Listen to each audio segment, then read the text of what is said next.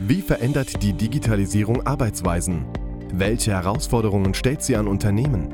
Unsere Experten geben Antworten im Digitalk, dem Kiosera Podcast mit Thorsten Knippertz. Hallo, herzlich willkommen zu Digitalk Nummer 5. Es geht heute um äh, Big Data, Bigger Problems, Fragezeichen, Informationsmanagement im digitalen Zeitalter. Auch ich äh, weiß nicht, wie ich meine Infos managen soll, äh, digital oder vielleicht doch noch analog hier auf Papier. Ich konnte mich noch nicht so richtig entscheiden, vielleicht geht es Ihnen auch so. Und ich erinnere mich auch noch genau, äh, früher mein erster Computer hatte eine Festplatte von knapp 300 MB. Heute fast äh, passt diese Datenmenge auf so einen kleinen Stick zum Beispiel Beispiel äh, fingernagelgroß. Was machen wir mit den ganzen Daten, die auf solchen Speichermedien oder in den Rechenzentren dieser Welt gespeichert werden? Das ist die große Frage. Ähm, Daten gelten als die neue Währung, aber ist das tatsächlich so? Wie gehen wir mit diesen Daten um und wie können Unternehmen eventuell davon profitieren, so viele Daten zu haben? Darüber freue ich mich heute zu sprechen mit meiner Runde. Wir haben uns auf das Du geeinigt und deswegen freue ich mich auf Thomas Renner. Er ist Institutsdirektor am Fraunhofer Institut Arbeitswirtschaft und Organisation, kurz IAO, Leiter des Forschungsbereiches Digital Business und sein Fokus liegt im Moment auf Big Data und der künstlichen künstlichen Intelligenz, KI. Herzlich willkommen. Hallo. Ich freue mich außerdem ganz besonders auf Professor Dr. Stefan Gröner. Er ist strategischer Berater und Professor und Dekan an der Fresenius Hochschule für Unternehmenskommunikation und digitales Management. Sein Schwerpunkt aktuell digitale Disruption und Unternehmenskommunikation der Zukunft. Herzlich willkommen. Hallo und herzlich willkommen. Und ich freue mich ganz besonders auf David Pütz. Er ist Produktmarketing-Manager bei Kyocera Document Solutions. Er berät Unternehmen bei der Auswahl von optimalen Dokumentmanagement-Lösungen und bei der Digitalisierung von Infoprozessen. Herzlich willkommen. Ja, hallo. Dann starten wir doch direkt mal, gehen ins Thema rein. Ich habe mir hier mal Zahlen rausgesucht, laut einer, laut einer aktuellen Studie von Cisco Systems äh, aus dem Februar 2018 wurden im Jahr 2017 in den Rechenzentren weltweit 397 Exabyte an Daten gespeichert. Ich wusste äh, bis vor kurzem gar nicht, dass es Exabyte überhaupt gibt. Das ist eine Milliarde Gigabyte. Und bis zum Jahr 2021 soll sich das Ganze mehr als verdoppeln. 1327 Exabyte soll es dann geben. Äh, Thomas, was machen wir mit all den Daten? Brauchen wir die eigentlich wirklich, diese gespeicherten Informationen, oder wird das alles erhoben nur um des Erhebens willen? Sicherlich brauchen wir Daten. Äh, in jedem Unternehmen brauchen wir Daten, um Unternehmen sinnvoll führen zu können, um unsere Produkte zu verbessern, um unsere Prozesse zu verbessern, um unsere Kunden vor allem bestmöglich betreuen zu können. Äh, insofern macht es sicherlich Sinn, äh, Daten zu speichern. Äh, jede Unternehmenssoftware speichert Daten, jedes Unternehmen hat Finanzen. Die Menge wird immer mehr. Die Menge wird auch deshalb immer mehr, weil zusehends nicht nur Zahlen gespeichert werden, sondern auch Textdaten, Dokumente, Videos, Bilder, all derartige Daten, die natürlich auch ein größeres Volumen brauchen. Äh, Stefan nickt schon äh, zustimmend. Äh, ja, immer mehr Daten werden erhoben. Ähm, das Wachstum geht in einer rasenden Geschwindigkeit voran. Verliert man da nicht den Überblick oder droht Gefahr, den Überblick zu verlieren? Klar, in gewisser Weise ist, ist, das, ist das natürlich die Gefahr. Also äh, früher war ja die Welt noch in Ordnung, man hatte strukturierte Daten in dem, in dem Data Warehouse, man musste auch wenn man das sich vorher gut überlegt hat, wofür äh, nutzt man denn die Daten, für welche Analysemöglichkeiten äh, und so weiter. Jetzt ist es plötzlich so, dass ein Riesenwust von unstrukturierten Daten äh, hier erhoben werden kann und auch auf einen einprasselt durch soziale Medien, durch Apps, durch die äh, starke mobile Nutzung, die zusätzlich kommt. Und das ist auf der einen Seite natürlich eine Riesenchance, ja, weil ich äh, da wahnsinnig viel Datenmaterial haben kann. Auf der anderen Seite natürlich auch eine Herausforderung, was mache ich mit den, was mache ich mit den ganzen Daten? Wie archiviere ich die? Wie kriege ich da jetzt äh, eine vernünftige Struktur hin aus diesen Rohdaten und wie kann ich die auch analysieren? Und das ist tatsächlich Neuland. Und ja, gerade kleine, mittlere Unternehmen haben da natürlich äh, jede Menge Handlungsbedarf, aber auch ein bisschen Angst davor. Ist völlig ja, das ist eigentlich das Stichwort für David. Ne? Du hast mit kleinen und mittelständischen Unternehmen zu tun und berätst diese. Äh, was hast du für einen Eindruck? Haben die den Überblick schon verloren oder kommen nicht mit? Viele? Ich kann mich äh, eigentlich nur anschließen. Ich, ich sehe es genauso. Also es gibt halt einen, einen riesigen Datenwust und da ist natürlich die große Herausforderung, gerade bei kleinen und, und mittleren Unternehmen auch, ähm, den Überblick zu behalten, eigentlich zu wissen, was habe ich überhaupt für Daten, wo liegen diese Daten überhaupt. Ähm, gutes Beispiel, du hast es eben eingangs gesagt, du konntest dich nicht so richtig entscheiden, machst du es digital auf dem Tablet oder machst du es doch noch analog auf den Karten. Und das ist eigentlich genau das Gleiche, was wir in vielen Unternehmen halt auch wiederfinden. Also es gibt viel äh, häufig noch diesen Bruch, dass ich sowohl mit digitalen Daten arbeite, aber ganz viele Prozesse Prozesse auch noch analog sind. Ähm, und immer wenn ich diesen Medienbruch habe, fällt es mir natürlich noch schwieriger, den Überblick zu behalten. Denn ich habe auf der einen Seite die Daten, die ich analog gesammelt habe, die sich vielleicht irgendwo in einem Aktenschrank verbergen und ich habe irgendwo die digitalen Daten, die sich auf meinen Server- und Speichersystemen ähm, befinden. Und das nachher übereinzubringen und da den Überblick zu bewahren, das ist einfach die große Herausforderung. Und das sehen wir auch und das zeigen auch diverse Studien, dass die Unternehmen da teilweise noch nicht so weit sind, da wirklich komplett digital unterwegs zu sein und komplett strukturiert den Überblick über all ihre Daten zu haben. Also das bedeutet, die, die Unternehmen äh, wissen noch nicht so ganz genau, wie sie es machen sollen. Ja gut, es, es gibt ja diese, die, diese viel zitierte McKinsey-Studie, die, glaube ich, das erste Mal 2011 äh, aufgelegt wurde, wo dann gesagt wurde, ganz, ganz wenige Unternehmen haben überhaupt die äh, Bedeutung von äh, Daten erkannt. Das ist jetzt irgendwie aktuell äh, wieder ein Stück weit neu äh, untersucht worden. Und jetzt ist es so, dass irgendwie glaube ich, 30 Prozent aller Unternehmen zumindest mal mit den Daten in einer gewissen Weise auch äh, strukturell umgehen, ist natürlich immer noch wahnsinnig wenig. Äh, nur es, es, sind halt jede Menge Herausforderungen, gerade für kleine Unternehmen. Also denn, das ist einmal äh, struktureller Art. Also, das ist natürlich einiges an Kosten, was da, was da notwendig ist. Es ist natürlich einiges auch an Personal, die ich, die ich zusätzlich mit neuen Fähigkeiten dann, dann anstellen äh, äh, muss. Es sind die ganzen neuen Daten, von denen wir schon gesprochen haben, die auch irgendwie mal gesammelt werden müssen. Aber vor allem ist es halt auch eine äh, kulturelle Herausforderung, weil das, was Thomas gerade gesagt hat, von den vielen äh, Einsatzmöglichkeiten von Daten, das ganz Entscheidende ist ja, dass ich irgendwie auch individuelle äh, äh, Produkte und maßgeschneiderte Dienstleistungen über die Daten dann erheben kann. Und da brauche ich natürlich auch in, äh, in gewisser Weise eine andere Entscheidungskultur. Also ich muss eben umdenken sagen, ich mache Entscheidungen auf zukünftiges Kundenverhalten und nicht auf historischen äh, Daten, die es dann mal gibt, auf Intuition und auch Bauchgefühl heraus, also wie ich früher oder wir früher alle irgendwie entschieden haben. Jetzt mit den entsprechenden Tools und den äh, Möglichkeiten der Datenhebung kann ich natürlich antizipieren über Daten, was in der Zukunft da ist. Und Wettbewerber von außen machen das und äh, da muss man halt versuchen, sich da ein bisschen äh, eben anzunähern. Aber da habt ihr schon den Eindruck, dass äh, viele Unternehmen das immer noch nicht äh, wahrhaben wollen, oder? Na, ich, ich hoffe ja mal, dass die Unternehmen sich nur wundern, was sie alles für Daten haben nicht nur wundern, sondern dass sie auch mal darüber nachdenken, was sie mit diesen Daten machen und dass sie proaktiv äh, Daten speichern, um ein bestimmtes Ziel zu erreichen und äh, nicht damit sie gespeichert sind. Aber das Schwierige finde ich, ich habe jetzt äh, dreimal gehört, strukturiert. Äh, strukturiert ist für mich das große Thema. Wie kann ich denn jetzt, äh, wenn ich mich jetzt äh, als Unternehmen sehe, strukturieren? Wichtige Daten, unwichtige Daten, Daten, die ich vielleicht mal brauche oder nicht mehr rauche, brauche. Gibt es da ein pauschales Mittel? Nee, wahrscheinlich nicht. Das Schöne ist ja, dass jetzt äh, heutzutage durch technische Möglichkeiten ich sogenannte Data Lakes anlegen kann, wo ich eben die Vorstrukturierung erstmal gar nicht machen muss, ja, wie das früher im Data Warehouse war, wo man gesagt hat, man muss tatsächlich die Daten bereits schon strukturieren, man muss sich schon im äh, in dem Zeitpunkt, wo ich die Daten speichere, Gedanken machen, für, für was brauche ich die denn später. Da kann ich ja jetzt tatsächlich relativ gut alle Rohdaten einfach mal einfließen lassen, in einer unstrukturierten Art und Weise in einen zentralen Speicher und mir erst danach überlegen, äh, für was nutze ich die. Das ist schon mal eine große, eine große Hilfe natürlich. Ich kann mir auch meine Geschäftsprozesse mal vornehmen und sagen, für welchen Prozess äh, Vertriebsprozess, Kundenserviceprozess, brauche ich denn welche Daten? Jedes Unternehmen braucht natürlich auch mal erst Finanzdaten. Jedes Unternehmen und viele Unternehmen, wenn sie Kunden haben, haben sie Kundendaten. Wenn sie Produkte verkaufen, haben sie Produktdaten. Das sind mal die wichtigsten Daten. Und da würde ich jetzt mal fest davon ausgehen, dass die gespeichert werden und dass man sich überlegt, äh, wie man sie speichert, wie man sie nutzt und vor allem auch, wie man sie managt und aktualisiert. Das sind ganz schön viele. So kommen die Exabyte dann zusammen. Nachher auf jeden Fall. Ja, Geschäftsmodell ist ein gutes Stichwort. Facebook, Google und Co. haben uns ja gezeigt, äh, wie Geschäftsmodelle auf Daten basieren können. Was kommt da eventuell noch auf uns zu in den nächsten Jahren? Was äh, könnte vielleicht die Wirtschaft noch verändern? Das eine Schlagwort, was wir ja gerade alle hören, ist das Schlagwort Internet der Dinge. Die Dinge, die Produkte senden Daten. Nehmen Sie mal als Ding, als Beispiel ein Auto.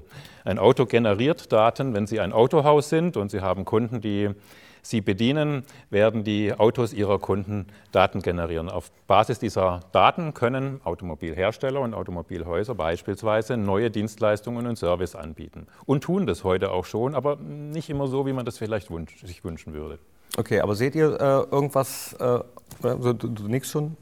Also ich, ich glaube, da ist es ganz wichtig, einfach mal so ein bisschen nochmal zu schauen, wie ist denn die Evolution jetzt auch der Digitalisierung gewesen. Also wir hatten ja am Anfang hatten wir einfach nur äh, Webseiten, das waren unter, äh, da wurden halt Produkte letztendlich äh, hier verkauft und die wurden gehostet und dann kam dieses Thema, was wir ja alle haben, Plattformökonomie, die natürlich datengetrieben war, wo es wirklich Wettbewerber geschafft haben von außen, obwohl sie eigentlich gar keine Marktkenntnisse haben, aufgrund der Nutzung von Daten. Also Amazon, Airbnb, Spotify und so weiter. Ich komme selber aus den Medien, also Spotify hat äh, relativ wenig Ahnung von Musik, ja, aber hat natürlich die ganzen Daten gehabt, sich tatsächlich, weil das Internet eine zentrale äh, äh, ein zentraler Bestandteil des Geschäftsmodells war, sich wirklich in Branchen dann einzusetzen und das über Daten zu machen.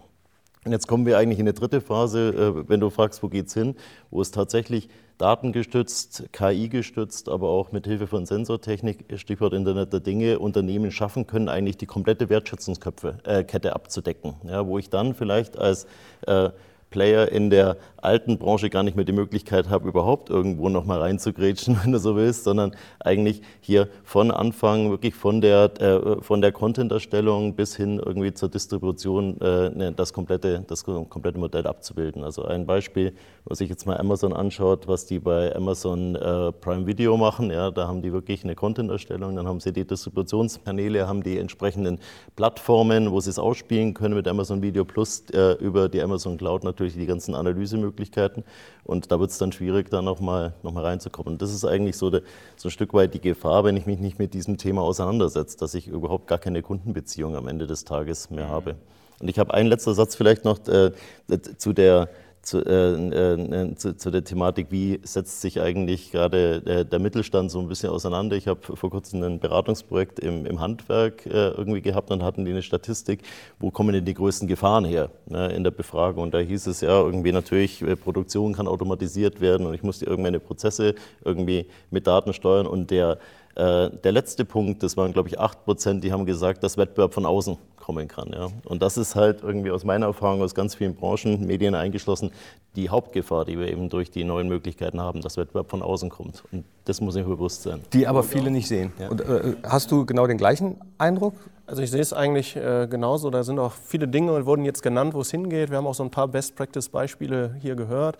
Ich glaube aber, der klassische Mittelstand, äh, das klassische Mittelstandsunternehmen ist von diesen Dingen noch momentan zumindest weit weg. Also wir sind momentan noch einen Schritt davor. Also ich glaube, bevor man Richtung Geschäftsmodelle denkt, was kann ich eigentlich aus den Daten nachher für Geschäftsmodelle für mich als Unternehmen auch generieren, muss ich erstmal dafür sorgen, dass ich eigentlich die Daten, die ich schon habe, erstmal sauber managen kann. Dass ich überhaupt weiß, was für Daten habe ich. Da sind wir wieder bei den Themen, die wir eben hatten, Struktur, Prozesse. Ja. Ich muss mir meine Prozesse anschauen, welche Daten verwende ich in den Prozessen und was für Daten habe ich überhaupt. Und wenn ich meine eigenen Daten hinbekomme, die vernünftig zu managen und ich weiß, was kann ich denn daraus vielleicht für Nutzen generieren, dann kann ich den Schritt weitergehen, wie es Amazon, Google, Facebook etc. getan haben oder auch Spotify und mir Gedanken darüber machen, wie kann ich denn jetzt aus diesen Daten ein für mich lukratives Geschäftsmodell entwickeln. Aber ist es dafür nicht dann vielleicht jetzt schon äh, zu spät, wenn dann auch vielleicht Wettbewerber von außen kommen? Müssen dann die Unternehmen, die vielleicht sogar auch noch analog oder wie ich mit Papier arbeiten, müssen die dann nicht schneller sein? Ich glaube, man muss beides machen. Man muss den Markt beobachten. Ich glaube, Stefan hat schon einen spannenden und wichtigen Punkt genannt. Das dritte, versuchen sich in die Kundenbeziehungen hier reinzudrängen. Äh, weiteres Beispiel Plattformökonomie, Vergleichsplattformen. Ja, nimmt man die, die Checks24 und Verifox dieser Welt. Ähm, Transparenz des Preises. Wie geht man damit um? Macht man mit? Macht man nicht mit? Wird nicht mehr wahrgenommen vom Kunden? Nehm, nimmt man ähm, Shopping-Plattformen, ohne jetzt einen Namen zu nennen, in dem Zusammenhang. Ja. Also eigentlich werden die Mittelständler ja von, von beiden Seiten in die Zange genommen. Einer von, von den großen Händlern mit ihrer Marktmacht und dann von den ganz Kleinen, die in der Garage auf diesen Plattformen äh, versuchen, ähnliches Geschäft zu machen. Wie geht man damit um? Also ich teile die Meinung, man muss seine Daten in Ordnung bringen, aber ich glaube, man kann jetzt nicht warten äh, und gucken, wie sich der Markt entwickelt und mal in drei Jahren überlegen, was ich damit tun möchte. Also jetzt haben wir eins noch gar nicht angesprochen. Äh, seit dem 25. Mai noch aktueller denn je, Stichwort Datenschutz, äh, Datenschutzgrundverordnung, die dann in Kraft getreten ist. Äh, wie ist es denn da? Sind die Unternehmen, was das betrifft, gut aufgestellt? Viele haben äh, ja vielleicht auch deswegen Angst, Daten zu erheben. Na, das ist natürlich ein spannendes Bereich. Ich sehe, wir sind alle vorsichtig. Etwas ist natürlich ein Reizthema. Ich glaube, es ist auch ein Reizthema für, für viele Mittelständler. Äh, ist auch ein, ein schwieriges Thema äh, in dem Zusammenhang. Also erst Deswegen muss man mal, glaube ich, äh, fangen, fangen, wir vielleicht mal ganz einfach an und sagen, es gibt personenbezogene Daten und es gibt nicht personenbezogene Daten. Jetzt erstmal die neue Datenschutzverordnung bezieht sich auf personenbezogene Daten. Alles, was nicht personenbezogen ist, ist davon nicht betroffen. Also das ist äh, eigentlich äh, die Mehrheit aller Daten, die nicht personenbezogen sind. Also das ist keine Ausrede, hier nichts zu tun. Okay, also äh, man muss auf jeden Fall was tun. Und natürlich muss man auch sich mit diesen Datenschutz Verordnungen befassen und muss versuchen, das äh, richtig und gut umzusetzen.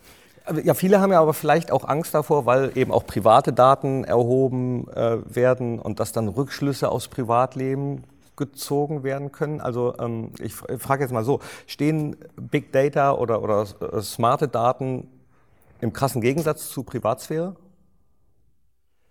Ich weiß nicht, ob es ein krasser Gegensatz ist. Also äh, letztendlich, ich sehe es ja immer an meinen Studenten, äh, wenn wir da über, über Datenschutz und so weiter äh, sprechen, ähm, da ist schon ein gewisses Bewusstsein da, aber in der Diskussion habe ich da immer Gefühl, das Gefühl, wenn da irgendwas kommt, ist es so ein bisschen äh, sozial erwünscht. Also letztendlich, äh, der, die Erfahrung zeigt ja auch, dass jedes Angebot, was auf Daten basiert, was mir mein Leben angenehmer, bequemer macht, ja, was äh, irgendwie ähm, eine hohe Usability hat, dass mir meine Entscheidungswege Wege letztendlich so toll irgendwie eingrenzt, dass ich irgendwo äh, ein Produkt bekomme, wo ich mir denke, wow, das ist es jetzt genau, obwohl die Auswahl riesengroß ist, dass sich das am Ende des Tages durchsetzt, völlig unabhängig, äh, äh ob da irgendwelche Datenschutzbedenken im Hinterkopf sind und, äh, und nicht. Und ich glaube, was halt wichtig ist, jetzt auch gerade weil wir als Deutsche natürlich dazu neigen, überkorrekt zu sein bei solchen Themen, sich einfach mal zu überlegen, wie ist denn der Wettbewerb, der gerade von außen kommt, aus der IT, vielleicht auch irgendwie aus internationalen äh, Konzernen, wie geht denn der damit um? Und da habe ich halt häufig das Gefühl, dass denen das erstmal egal ist. Die setzen halt so ein Produkt erstmal rein und dann, dann schauen sie mal.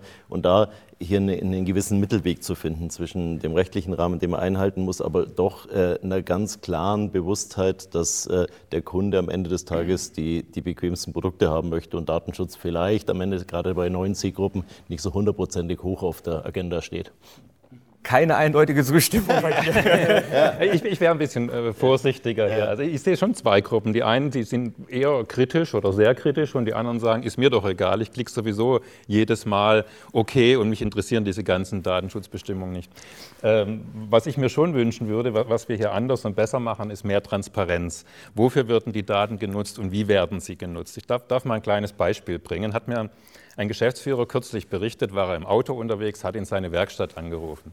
Hat die Werkstatt ihm gesagt, hey, dein Service ist fällig, in 600 Kilometer sollen wir schon mal einen Termin machen.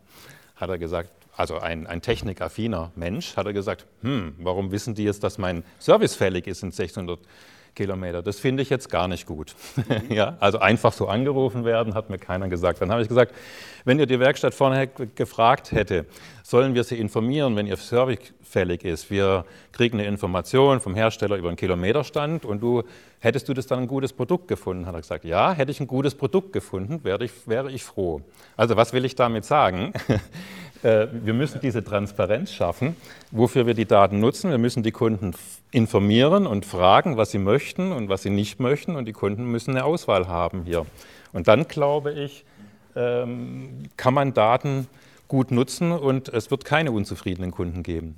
Ich habe gerade noch äh, kurz was rausgehört, das ist auch eine äh, schöne Diskussionsgrundlage, äh, das Überkorrekte der Deutschen. Sind wir Deutschen überkorrekt oder anders gefragt, hat man als deutsches Unternehmen, was Daten betrifft, dann äh, Nachteil gegenüber anderen, die da nicht so korrekt sind? Ich glaube, das, also ich glaube, Nachteil würde ich jetzt nicht sagen. Frage. Ja. Also sind, äh, fangen wir mal so nochmal, äh, sind wir Deutschen oder sind deutsche Unternehmen überkorrekt? Na, ich glaube, äh, es gehört schon ein bisschen zur deutschen Mentalität, dass Gesetze eingehalten werden.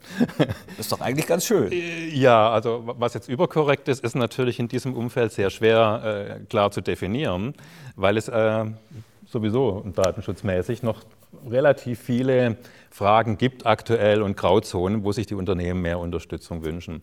Ich sage mal, die, die großen Plattformen in den USA, die sind von, von diesen europäischen Gesetzen fast nicht betroffen. Also Wettbewerbsvorteil, haben, eindeutiger Wettbewerbsvorteil? Für, für diese Plattformen, ich würde jetzt nicht sagen generell, ja.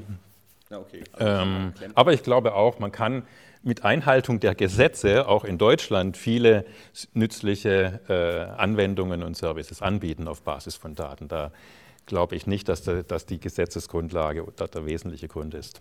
Also das ist sicherlich kein Wettbewerbsnachteil, gesetzestreu zu sein bei, bei dem Thema, aber ich glaube, es, es geht so ein bisschen, also wir brauchen jetzt nicht das ganze Thema Startup-Kultur irgendwie dann, der, der, der, dann zu diskutieren, aber es geht natürlich schon so ein bisschen darum, dass man sich äh, mal klar macht, äh, bei der Geschwindigkeit des Wandels, den wir haben, ja, ob da irgendwo unser unser deutsches Denken, wirklich jeden Prozess bis zum aller, aller kleinsten mal so durchzudeklinieren, bevor man dann irgendwo den nächsten Schritt macht, überhaupt noch zeitgemäß ist oder ob man sich ein Stück weit eben dann auch äh, eben von Unternehmen anschaut, die einfach mal auf gut Deutsch äh, machen ja, und dann eben äh, hier äh, gute Kundenlösungen anbieten. Also ich glaube, der Mittelweg ist der ganz entscheidende. Was aber sicherlich bei dem Thema Datennutzung nochmal so ein bisschen der Punkt ist, wir sind als Deutsche sind wir sehr, sehr gut in der Lage, natürlich äh, Resilienz zu zeigen. Also wir können Krisen gut managen, aber irgendwie uns selber zu wandeln, da haben wir immer so ein bisschen Probleme. Und das sieht man natürlich auch äh, ein Stück weit beim Mittelstand. Also die, da ist schon auch eine gewisse Trägheit da, auch bei großen Unternehmen. Also Stichwort Automobilindustrie, ja, wie, wie, lange hat die gebraucht, um sich dem Thema autonomen Fahren dann wirklich anzunehmen, wenn sie es überhaupt schon in der Konsequenz getan haben? Also da wäre natürlich so ein Stück weit ja, mehr Flexibilität, äh, äh, was man sich aus anderen Unternehmen äh, anschauen kann, vielleicht sogar aus, aus der IT-Branche, aber dann doch irgendwie bewahren von dem, was uns ja auch stark macht, im Mittelstand und so weiter halt gute Produkte und, äh, der, und gute Prozesse anbieten. Das wäre, glaube ich, der ideale Weg. Also da ist noch ein bisschen Luft nach oben, aber vielleicht könnt ihr äh, uns und den Unternehmen ja helfen. Aber darüber werden wir im zweiten Teil des Digitalks sprechen, wie Unternehmen das Beste aus der Ressource Daten herausholen können und äh, wie Informationsprozesse fit fürs digitale Zeitalter gemacht werden können. Darüber sprechen wir gleich im zweiten Teil unseres Digitalks. Informationen problemlos finden, Abläufe automatisieren, Vorgänge nachvollziehen. Mit dem Kyocera Workflow Manager bringen Sie Ihre Dokumentenprozesse auf das nächste Level. Der Kyocera Workflow Manager ist schnell implementiert, beliebig skalierbar und dank der intuitiven Benutzeroberfläche ein Garant für hohe Anwenderzufriedenheit. So werden Ihre Dokumente fit für das digitale Zeitalter.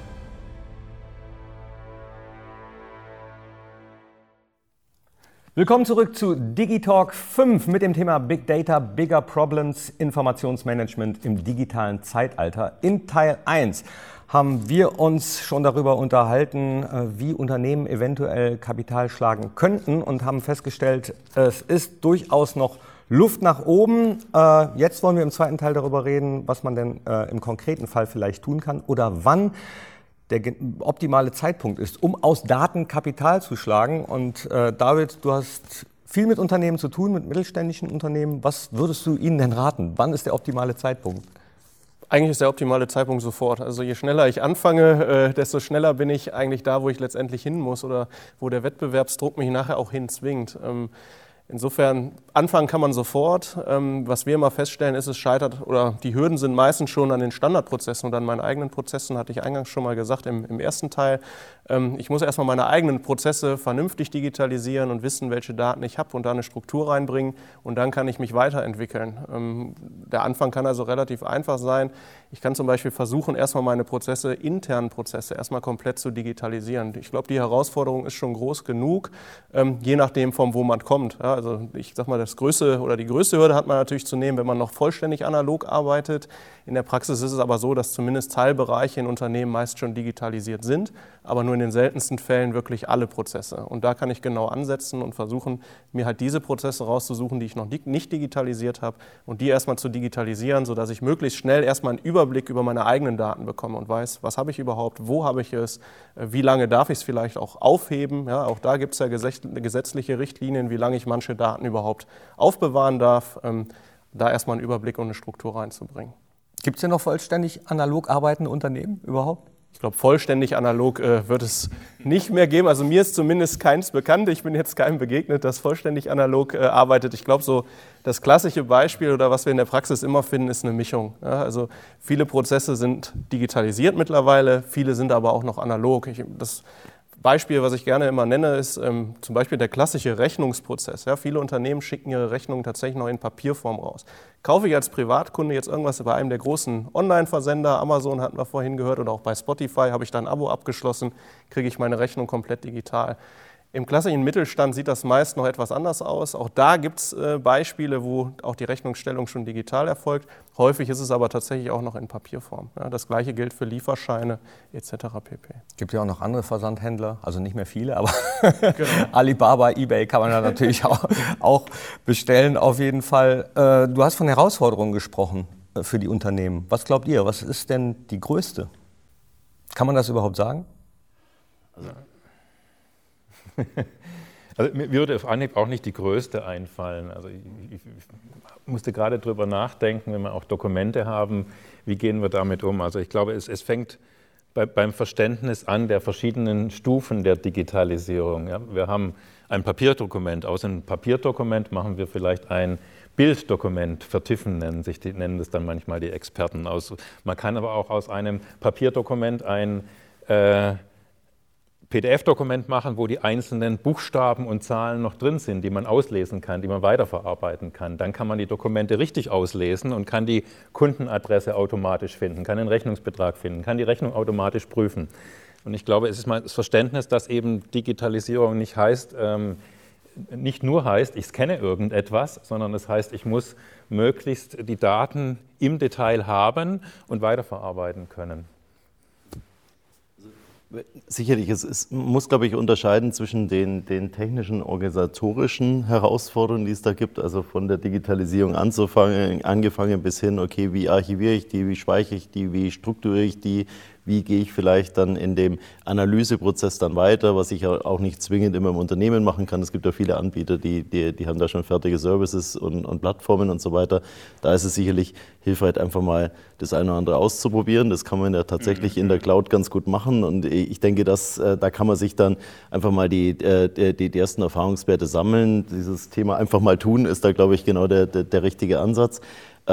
Die Hauptherausforderung, glaube ich, ist aber dann wirklich dieses, dieses Umdenken äh, kultureller Art im, im Unternehmen. Dann zu sagen, ich muss, was ich vorher auch schon gesagt habe, ich muss halt meine Entscheidungen jetzt irgendwann mal auch im Hinblick auf äh, zukünftiges individuelles Kundenverhalten dann abstimmen. Und da ist eben Big Data äh, hier das, das Passwort, äh, die Grundvoraussetzung und eben nicht meine Entscheidungsstrukturen immer noch aufgrund von historischen Daten oder aufgrund meiner Erfahrungen und so weiter machen. Und das ist wahnsinnig schwierig, ja, gerade, in, äh, der, in, gerade in hierarchischen Unternehmen. Da hat der Mittelstand oder kleine Unternehmen sogar vielleicht Chancen, ja, weil man flache Hierarchien hat, weil solche Themen wie Besitzstandwahrungen nicht kommen, kurzfristiges Profitdenken, alle die Sachen, die ja äh, hier das, äh, den Kulturwandel äh, be, äh, beschränken. Aber äh, da ist natürlich noch einiges zu tun. Ein Beispiel, wenn ich jetzt in der Wartung zum Beispiel unterwegs bin, ja, kann es halt sein, dass mein, ganzes, äh, mein ganzer Geschäftserfolg darauf abzielt, äh, dass ich jetzt schön schnell repariere und dass die, die Wartung äh, total äh, äh, toll läuft, dass der Kunde zufrieden ist. Wenn ich Big Data aber wirklich äh, richtig spiele, dann habe ich halt irgendwann gar keine Wartung mehr, weil nichts mehr kaputt geht. So, und dann habe ich auch wieder meinen Job los. Also das, das ist, glaube ich, die Hauptherausforderung für Unternehmen, diesen Kulturwandel. Alles andere lässt sich schon, wenn man es versucht, dann, glaube ich, auch annähern und, und Stück für Stück dann eben umsetzen. Ich denke, denke, ich denke auch ein ganz wichtiger Punkt ist das Know-how. Verstehe ich, was man, was man mit Daten machen kann heutzutage? Und habe ich die Person und will ich die selbst im Unternehmen aufbauen oder kann ich die? Sind die verfügbar? Momentan ist ja der, der meistgesuchte Beruf Data Scientist, ja, habe ich äh, gelernt. Und äh, die Data Scientists sind absolut rar. Die Einstiegsgehälter fangen gerüchteweise im Silicon Valley bei 300.000 Euro, äh, Dollar an. Mach Hier. und man findet keinen. Äh, wenn Sie in Stuttgart sind und haben so große Automobiler in der Nähe wie Bosch und Daimler und andere, äh, wenn es mal einen gibt, dann gehen Sie dann dorthin, werden dort sehr gut bezahlt. Also wir müssen mehr ausbilden, wir brauchen mehr Experten. Äh, und ich glaube, gerade für den Mittelstand ist das eine besonders hohe Hürde, richtige Leute zu finden. Ich glaube, er, er, muss auch stärker kooperieren und, und äh, Leute finden, die ihm dort weiterhelfen. Was macht der Data Scientist? Der bereitet die Daten so auf, dass ich sie äh, dann zur Verfügung habe und Wissen habe? Der, der Data Scientist, genau, da ist ein, gibt es wiederum Teilbereiche davon. Es fängt an, genau beim Datensammeln, beim Datenaufbereiten, Datenqualität sichern, Daten managen äh, und einen guten Datenbestand aufbauen. Aber dann geht es weiter, äh, Algorithmen auf Daten anwenden, äh, Vorhersagen aus den Daten zu machen. Äh, was wird morgen oder übermorgen passieren?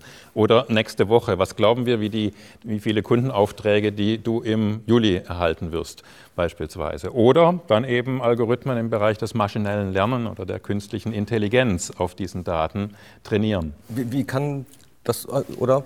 Ja, und da ist halt dann tatsächlich die Frage, also ich würde sogar noch ein Stück weit äh, weitergehen. Äh, Data Scientist ist das eine, aber wenn ich wirklich so eine Big Data-Infrastruktur personell mir ins Unternehmen setze, dann äh, muss ich ja auch noch andere Menschen haben. Dann brauche ich den Architekten und den Integrator. Ich brauche dann irgendwo denjenigen, der es dann tatsächlich programmiert. Ich brauche einen Analysten, ja, der Geschäftsprozesse mal versteht und den Jungs, die das dann programmieren sollen.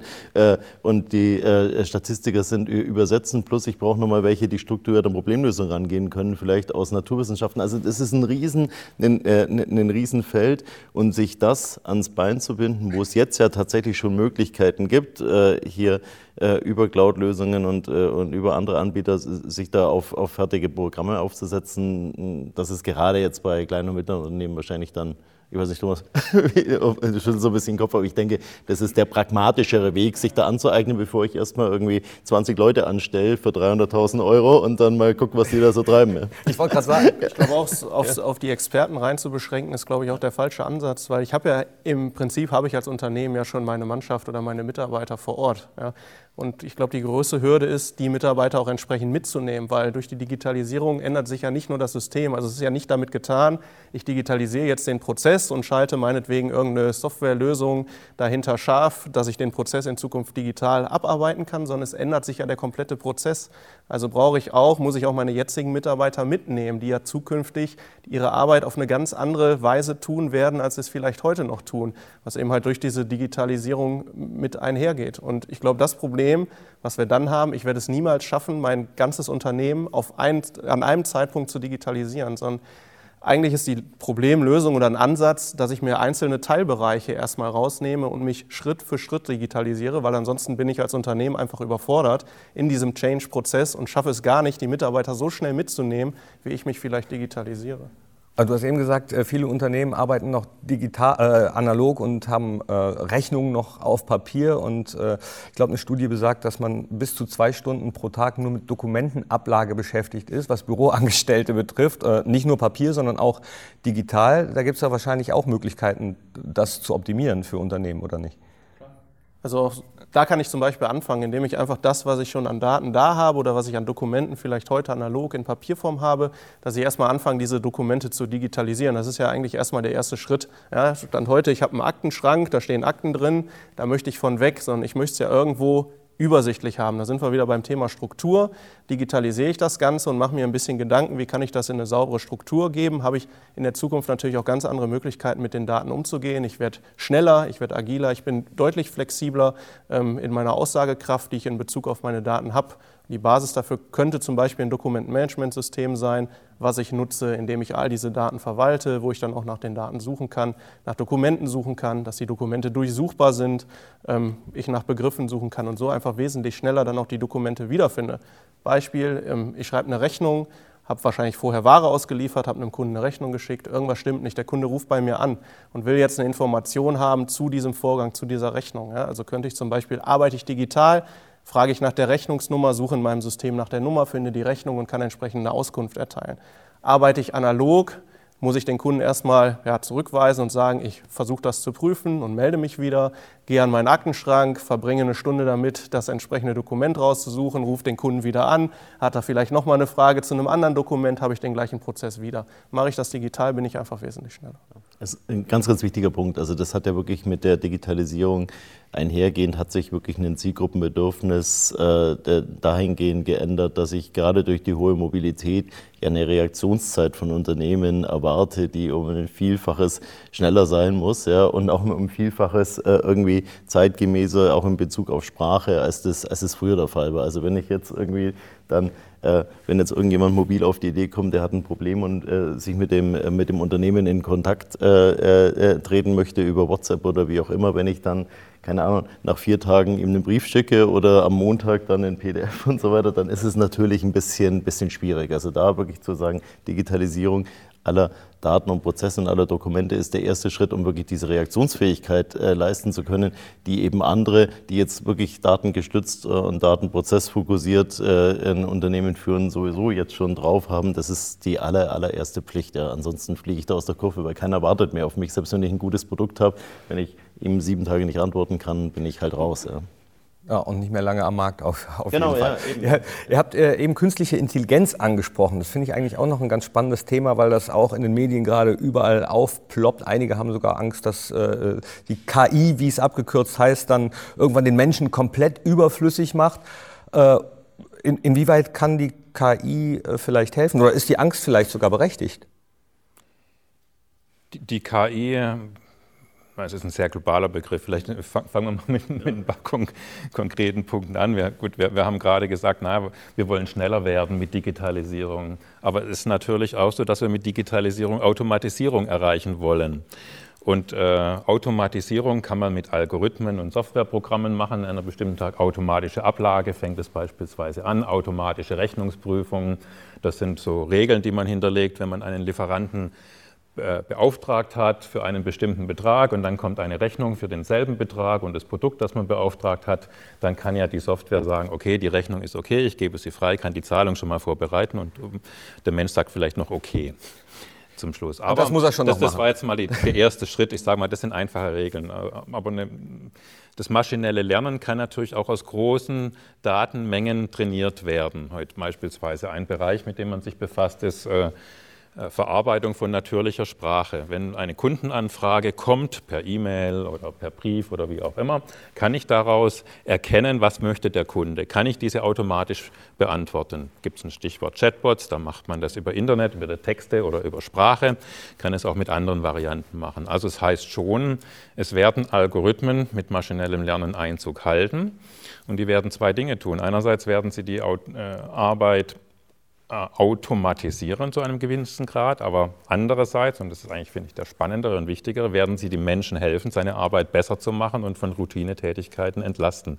Wir nennen das dann im, Fachjargon Augmentierung, also die Ergänzung des Menschen durch äh, ein Softwareprogramm oder ein also wichtig, also Ergänzung, nicht Ersetzung. Genau. Also es gibt beide Varianten natürlich, werden bestimmte Arbeiten wegfallen, aber äh, andere Arbeiten werden kooperativ von äh, Softwaresystemen oder in der Produktion von Robotern und Menschen durchgeführt werden. Also wenn man noch mal einen Schritt zurückgeht, äh, äh, dann kann man wirklich sagen, dass künstliche Intelligenz natürlich gerade bei der Analyse von unstrukturierten Daten ja die, die absolute Basis ist. Also dieses Thema, ich mache nichts anderes als Muster zu erkennen, ja, auf, aufgrund mhm. von äh, einem Kundenverhalten oder irgendwelchen Suchen auf Google, ja, äh, kann ich Muster erkennen und kann antizipieren, was will denn der Kunde von mir. Also so wie das Amazon macht, also wenn ich jetzt einmal irgendwie hier eine Klopapier gekauft habe, dann weiß er, dass ich irgendwie vielleicht auch eine Klobürste brauche nach ein paar Tagen und das, das Katzenfutter kommt immer schneller dann her, weil die einfach hier schon Vorhersagen treffen können, äh, was ich möchte, bevor ich das selber haben möchte. Und das ist natürlich für mich extrem als Unternehmen extrem wichtig, äh, da künstliche Intelligenz anzuwenden. Und das ist per se erstmal für den Kunden nur gut, ja, weil er ja einfach irgendwie schneller dann äh, hier entsprechend bedient wird und er kann sich ja selber entscheiden, möchte das Angebot haben oder nicht. Wenn man dann einen Schritt weiter geht und dann natürlich bei dem Thema Deep Learning irgendwann mal sind, wo vielleicht dann, das Stichwort Singularität, so weit sind, dass Maschinen vielleicht dann selber mal irgendwie dann entscheiden, was sie jetzt dann machen wollen, ja, dann wird es natürlich äh, vielleicht ein bisschen, bisschen scary, aber so weit sind wir, glaube ich, Das noch ist ja lange. die Angst. so weit sind wir, glaube ich, noch lange nicht. Ich denke, die Interaktion zwischen Mensch und Maschine ist, äh, ist das, was uns erstmal helfen kann. Und Glaubt da- ihr denn, das, da glaubt ihr denn, das kommt irgendwann mal? Letztendlich bestimmt der Mensch, was die Maschine macht. Ähm, Und ich glaube nicht, dass, dass, dass die Menschen bestimmen wollen, dass die Maschinen die, die Macht übernehmen. Das, da bin ich optimistisch. Das, das ist schön, das ist, das, das ist gut. Aber äh, ist, ist das immer gut mit so Algorithmen? Äh, einfaches Beispiel aus dem täglichen Leben. Äh, da äh, gab es eine Berufsberatung, computerbasiert dann auch und dann auch anhand von Algorithmen sollten dann Berufe raus, ausgespuckt werden. Und da hat halt jemand unter anderem ein, eingegeben, dass er gerne mit Tieren arbeitet und als Berufsvorschlag kam dann Metzger. Ja, da war nicht der größte Experte da am Werk, der die Software programmiert hat, würde ich sagen. Ist auch schon ein bisschen länger her, mu- muss ich gestehen. Also mittlerweile Ich sind würde die... es auch nicht als künstliche Intelligenz bezeichnen jetzt hier. Das, es ist, glaube ich, eine eher natürliche Dummheit. Ah, okay. Aber Also auch hier, also die Faustregel ist, glaube ich, ganz einfach, je mehr Daten da sind, ja, und äh, je, je mehr äh, letztendlich dann auch Programme der, äh, laufen über maschinelles Lernen, die, die die gut auswerten können, desto besser wird im Sinne des Kunden letztendlich dann auch die Angebotssituation. So, das nutzen natürlich Unternehmen aus, und gerade Unternehmen, die datengetrieben sind, dementsprechend muss ich mich halt dann als Unternehmen der, der bestehenden Branche oder aus der Old Economy da halt relativ schnell hinbewegen, weil äh, der Kunde immer das Angebot nimmt, was ihm am bequemsten äh, offeriert wird. Und Und vi- vielleicht muss man auch ergänzen, die- diese Algorithmen arbeiten im Bereich der künstlichen Intelligenz immer mit Wahrscheinlichkeiten. Es gibt immer eine Restunsicherheit, ja, also äh, in diesem Zusammenhang. Selbst wenn, wenn sich die Maschine zu 98 Prozent sicher ist, dass der Mensch das möchte, 2 Prozent ist es sich unsicher. Also so, äh, anders als harte Algorithmen und harte Regeln ist maschinelles Lernen immer mit Wahrscheinlichkeiten und einem wenigstens einem kleinen bisschen Unsicherheit verbunden. Wahrscheinlichkeiten auch, ja? Der Störfaktor ist immer da, das, das ist klar, aber der, da muss man halt dann sehen, wie, wie, wie kommt man damit äh, selber zurecht. Vielleicht nochmal, künstliche Intelligenz, so, so wie ich sie immer versuche zu definieren, ist ja eigentlich dann äh, die Materialisierung dessen, was ich dann über äh, Maschinenlernen und so weiter der hier auf die, äh, auf die Straße in dem Sinne vielleicht wirklich bringe, wenn man von autonomen Fahren und so weiter spricht. Das ist dann künstliche Intelligenz oder dieses ganze Thema Internet der Dinge, wo halt dann Maschinen miteinander sprechen und äh, da wird es äh, da wird's sicherlich einiges, ja, Oder Bilderkennung. Ich- Bilderkennung, Ich habe gerade, hatte wohl an der Uni Heidelberg eine Studie stattgefunden, dann hat man Krebszellenbilder von Hautkrebs, äh, Hautärzten gezeigt und hat vorher die Maschine natürlich mit vielen, vielen Bildern trainiert, dass sie Hautkrebs erkennen kann. Was denken Sie, wer es besser erkannt hat, die Maschine oder der Mensch? Naja, äh, also ich will Ja, jetzt auch gar nicht, genau, also letztendlich sind wir an dem Punkt äh, für klare definierte Probleme. Ähm, Die Maschine hat anscheinend mit 95 Prozent äh, die Krebszellen erkannt, der Arzt hat sie wohl mit äh, weniger als 90, ich glaube es waren 87 Prozent äh, richtig erkannt. Allerdings muss man auch dazu sagen, wenn man dem Arzt weitere Informationen gegeben hat über das Umfeld, war der Arzt wieder besser als die Maschine. Aber wir, wir haben einen gewissen Wettbewerb und wir werden vielleicht schon dorthin kommen und wir werden sicher dorthin kommen, dass manche Fragen besser von Maschinen beantwortet werden können, ist ja auch heute schon als von Menschen. Also, ja. Ja? Und das gibt vielleicht dann wieder ein Stück weit Hoffnung, ja, da- da- dass, man dass man sagen kann, in dem Moment, wo der Mensch unterstützt wird, eben durch äh, Algorithmen, durch Maschinen, äh, in, wenn wir jetzt bei dem, bei dem Thema Medizin bleiben, in der Diagnostik, ja, wo, wo dann sicherlich einiges an, an Vorteilen schon mal da ist. Wenn ich eine riesen Datenbank habe mit zwei Millionen Fällen und, äh, und entsprechende Querverbindungen setzen kann, dann, dann ist das auf jeden Fall eine Unterstützung. Und dann kann sich dann der Arzt letztendlich dem mehr widmen, ja, der, was wirklich notwendig ist, wirklich in einem, in einem intensiven Gespräch, sich mit den Menschen auseinandersetzen, die Menschen anzuschauen und nochmal irgendwie seine Erfahrungen her äh, auf die Menschen einzugehen, als über die reine Anamnese, die ja wirklich dann auch letztendlich jetzt schon wahrscheinlich eine Alexa ganz gut machen kann. Ja? Also das, äh, Aber das könnte man äh, wunderbar nutzen, so, so eine Prognose aus äh, sowas lebenswichtigem wie Medizin äh, zu, zu ja, unternehmerischen Sachen, die nicht, vielleicht nicht lebenswichtig sind oder vielleicht für das Unternehmen lebenswichtig sind. Stichwort Prognose, wann fällt eventuell mein Auto aus oder äh, im Falle von Kyocera, wann, wann fällt mein Drucker aus? Sowas wäre doch auch ganz gut. Klar, Oder? kann ich nutzen, geht auch, Stand heute geht das schon. Ähm, Internet der Dinge haben wir eben gehört. Ich glaube auch, es geht nicht immer um besser, sondern ganz häufig geht es auch darum, um schneller oder effizienter und, und dann meine menschliche Ressource dann wieder an anderer Seite verwenden zu können. Genau das Gleiche zum Beispiel bei, bei unseren Druckern oder Kopierern ist es genauso. Also wenn ich als Kunde das möchte, können wir auch eine Cloud-Plattform zur Verfügung stellen, die genau das macht, nämlich Daten der Maschine auswertet. Wann ist denn der Toner leer? Wann wird denn die nächste Trommel fällig? Wann muss vielleicht eine Einzugsrolle getauscht werden? Und dann entscheidet auch letztendlich die Maschine, ähm, wann muss denn jetzt ein Auftrag äh, platziert werden, dass wir einen neuen Toner rausschicken? Wann muss denn jetzt ein Techniker vielleicht mal vor Ort fahren, um irgendein Teil zu tauschen? Oder aber auch, was kann ich vielleicht auch von der Ferne aus machen, ja, indem ich mich einfach aus der Ferne auf das Gerät draufschalte und entsprechende Einstellungen vornehme. Also es ist heutzutage nicht mehr zwingend notwendig, dass ich für jede Störung, die es vielleicht draußen gibt, auch tatsächlich rausfahre, um was am Gerät zu tun, sondern ganz viele Dinge kann ich mittlerweile auch schon softwareseitig aus der Ferne lösen. Und da sind wir dann wieder beim Thema Flexibilität, Schnelligkeit. Das ist halt das, was die Kunden heute auch in allen Bereichen, glaube ich, erwarten, nämlich eine deutlich höhere äh, Agilität und Schnelligkeit. Also da gibt es das schon, das sind Erfolgsfaktoren für Unternehmen. Höre ich da jetzt so ein bisschen raus? Gibt es noch andere äh, gute Beispiele von Unternehmen, die das schon erfolgreich umsetzen? Also vielleicht, um da nochmal kurz einzu, äh, äh, einzusteigen, also die, dieses Thema wirklich äh, umdenken in Bezug auf, was sind denn menschliche Fähigkeiten ja, in der Kundenbeziehung zum Beispiel, ja, die, die, die, man, die man mehr schulen kann. Also Empathie, Kreativität, äh, äh hier eingehen auf den Kunden und weniger irgendwie formatiert irgendwo dann in der, äh, in der Wartung irgendwie seine Themen hier, hier abarbeiten und dann grußlos dann zu gehen oder letztendlich den, äh, das Kundenbedürfnis ein bisschen breiter zu, zu, äh, zu, spinnen. Wenn wir jetzt irgendwie im Handwerk äh, nochmal sind, ob ich jetzt eine Küche nur einbaue und äh, dann ansonsten äh, die Hausfrau allein lasse oder ob ich sage, ich biete noch ein paar andere Sachen an, die das Erlebnis schöner machen, das Erlebnis äh, der, der, des, des Kochens, das muss man sich dann überlegen. Ich halte aber grundsätzlich eben dieses Zusammenspiel zwischen, zwischen künstlicher Intelligenz und auch Robotik plus Menschen per se erstmal für gut. Ja, weil äh, in ganz vielen Berufen kann der Mensch einfach nicht Mensch sein, ja, weil er einfach irgendwie jetzt Themen machen muss, die ohne Probleme automatisierbar sind. Ja, und das, das ist per se äh, sicherlich hilfreich. Und da, da müssen aber viele Unternehmen einfach nochmal gerade im Kundenkontakt nachlegen. Aber habt ihr ich glaube, am, am, Ende ist es auch das Kundenerlebnis. Ne? Jetzt komme ich wieder zurück zu unserem Drucker und Kopierer. Ähm, auch da ist es ja so, ja, fällt so ein Gerät aus und ich kann nicht mehr drucken, steht unter Umständen mein kompletter Prozess, dann ist natürlich die Kundenzufriedenheit erstmal ja, ziemlich niedrig. Ja? Ich kann nicht drucken, funktioniert alles nicht, blöder Drucker.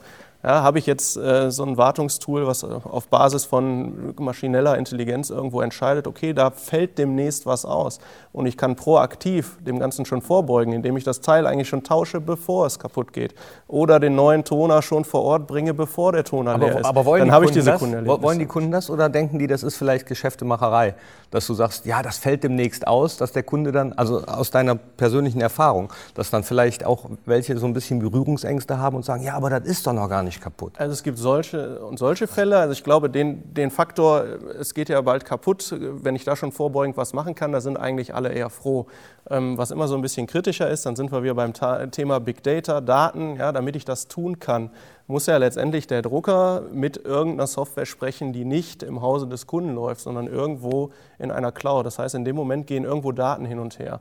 Und da gibt es dann schon eher wieder Bedenkenträger, die natürlich sagen, okay, was genau für Daten werden denn da überhaupt verarbeitet? Äh, was gehen denn da für Daten raus? Hat das vielleicht auch mit meinen Druckdaten zu tun? Ja, was de facto nicht der Fall ist, sondern es geht rein um die, um die Maschinendaten. Ja, ähnlich wie beim Auto, das Beispiel hatten wir vorhin, wo dann auch geschaut wird, da gehen ja auch Daten raus, wann ist denn die nächste Wartung fällig? So ähnlich kann ich mir das da vorstellen. So, jetzt äh, würde ich von euch zum ja, oder Ganz kurz, das, da, da hat Thomas ja ganz vorher einen wichtigen Punkt gesagt. Also das ist wirklich die Frage, wie gehe ich auf den Kunden zu und wie hole ich ihn erstmal damit ab. Also wenn ich ihn im Vorfeld darüber informiere und sage, pass mal auf, wir haben jetzt unsere Wartungszyklen mithilfe von äh, hier äh, Datenmanagement äh, so weit optimiert, dass wir euch im Vorhinein sagen muss, bis das, bevor das Auto stehen bleibt, dass jetzt mal hinkommt, habt, äh, habt ihr da Lust drauf? Äh, dann sind die sicher einverstanden. Das sind wieder menschliche Fähigkeiten, ja, die natürlich über das hinausgehen, dass ich jetzt in der Werkstatt nur irgendwie das äh, das Teil dann äh, hier entsprechend repariere. Also die, da, da nochmal viel mehr auf den Kunden zugehen, Ängste, die vielleicht da sind, äh, hier abfangen, äh, Empathie und so weiter nach vorne äh, bringen und das rein technische, was jetzt automatisiert werden kann, letztendlich dann auch mittelfristig mal die KI oder die Roboter machen lassen. Ich glaube, das ist der Weg. Aber auch entscheidend ist die Kommunikation. Ja, also offene genau. Kommunikation ist da, glaube ich, das A und O. Also äh, eigentlich hat sich da ja dann nichts geändert für Unternehmen. Ne? Also die Unternehmen, äh, die, die Kommunikationsform hat sich dann vielleicht ab und zu geändert. Also Kommunikation war ja immer wichtig zwischen Kunden und Unternehmen, oder nicht? Ja, also mit Sicherheit. Wir, wir, denken gerade an den Kunden, nur eine kleine Ergänzung hierzu. Wir, wir, der Kunde kauft, es gibt ja auch einen Trend, dass der Kunde keine Drucker kauft, sondern gedruckte Blätter. Und dann ist ihm ja eigentlich egal, wann der Toner getauscht wird oder ob da ein Ersatzteil früher oder später getauscht wird äh, in dem Zusammenhang. Im Prinzip will er, dass er drucken kann. Ja? Genau. Und, und wie er das letztendlich tut, also ihm geht es darum, seinen Geschäftsbetrieb aufrechtzuerhalten und drucken zu können. Eigentlich geht es ihm noch nicht mal ums Drucken, sondern eigentlich geht es ihm nur darum, irgendwo Daten zu erzeugen und sein Unternehmen am Laufen zu halten. Ja, wenn das ohne Drucken geht, geht es vielleicht auch ohne Drucken, aber ganz häufig ist so ein Drucker halt auch irgendwo Kernbestandteil von vielen Prozessen, die es so gibt. Genau. Also was wollen wir mit den Daten? Wir wollen, dass der Kunde besser bedient wird, vielleicht gerne auch auf herkömmliche Varianten oder auch auf neue Varianten, digital, Self-Service im Internet. Wir wollen, dass wir effizienter arbeiten, unsere Prozesse kostgünstiger sind. Er muss nicht mehr so lange suchen nach einem nach dem Dokument. Wir wollen dadurch auch kostengünstig und wettbewerbsfähig bleiben. Wir wollen hohe Qualität. Äh, wir wollen aus Daten Ideen für neue Produkte ableiten. Also das gibt schon einen hohen Nutzen, den wir hier haben. Und welche Möglichkeiten habe ich dann jetzt äh, zum Abschluss konkret? Nehmen wir mal an, ich bin jetzt ein Speditionsunternehmen, ich habe äh, 20 Mitarbeiter, habe jetzt ganz viele Daten. Wie kann ich die konkret optimal nutzen? Frage an euch alle. Ich glaube, da gibt es mehrere Möglichkeiten. Einige haben wir schon genannt. Also zum einen kann ich natürlich meine Daten erstmal digitalisieren, damit ich wesentlich schneller bin bei der Aussagekraft, wesentlich schneller auf meine Daten komme.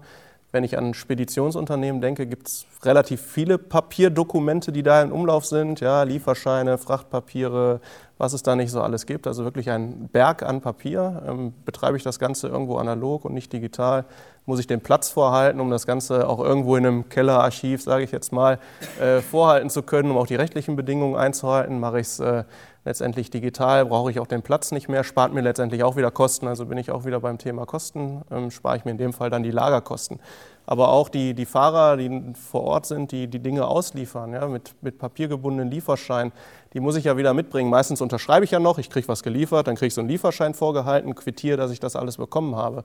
Bis ich jetzt aber im Unternehmen das Ganze wieder weiterverarbeiten kann, dauert ja zumindest so lange, bis der Fahrer wieder angekommen ist, der Zettel irgendwo in der entsprechenden äh, Abteilung angekommen ist und dort bearbeitet werden kann. Das, das, kann ich natürlich auch digitalisieren, indem ich den Prozess von vornherein digital mache.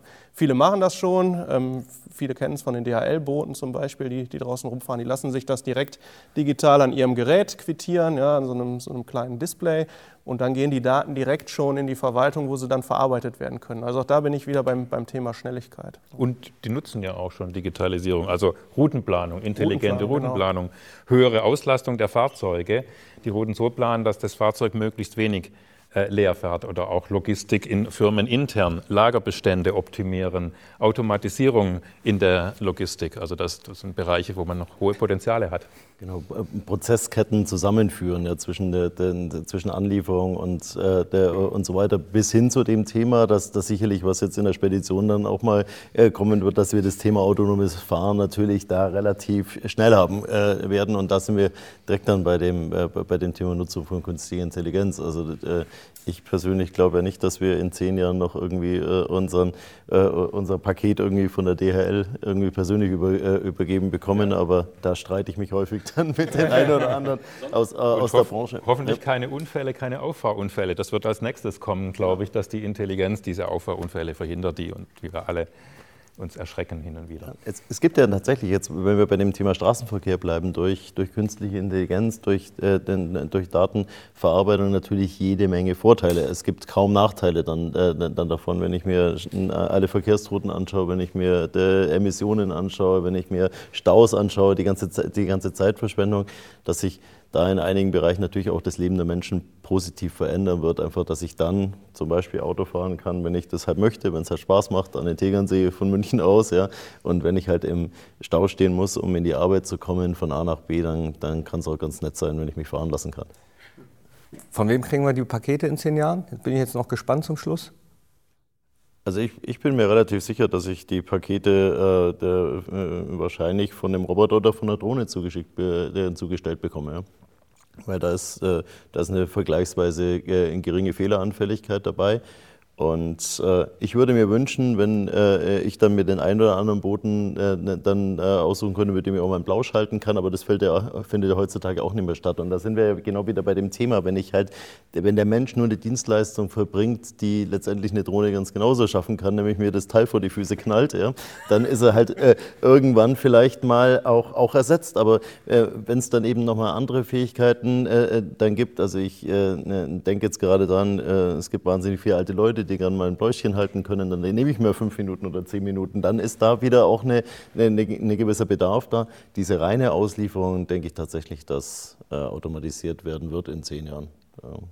Ich bedanke mich ganz herzlich für die anregenden Gespräche und den Informationsgewinn und ich hoffe, Sie konnten auch was mitnehmen äh, aus Digitalk Nummer 5, unserem Podcast. Wenn Sie weitere Informationen haben möchten, zum Beispiel zum Thema Informationsmanagement, dann einfach auf smart.kiosera.de klicken und wir freuen uns außerdem, wenn Sie auf die unterschiedlichen Plattformen gehen, ob auf YouTube, ob auf Twitter und auch bei Soundcloud können Sie Kommentare hinterlassen. Also immer her damit, auch wir brauchen Anregungen. Das war Digitalk Nummer 5. Vielen Dank fürs Reinklicken. Tschüss.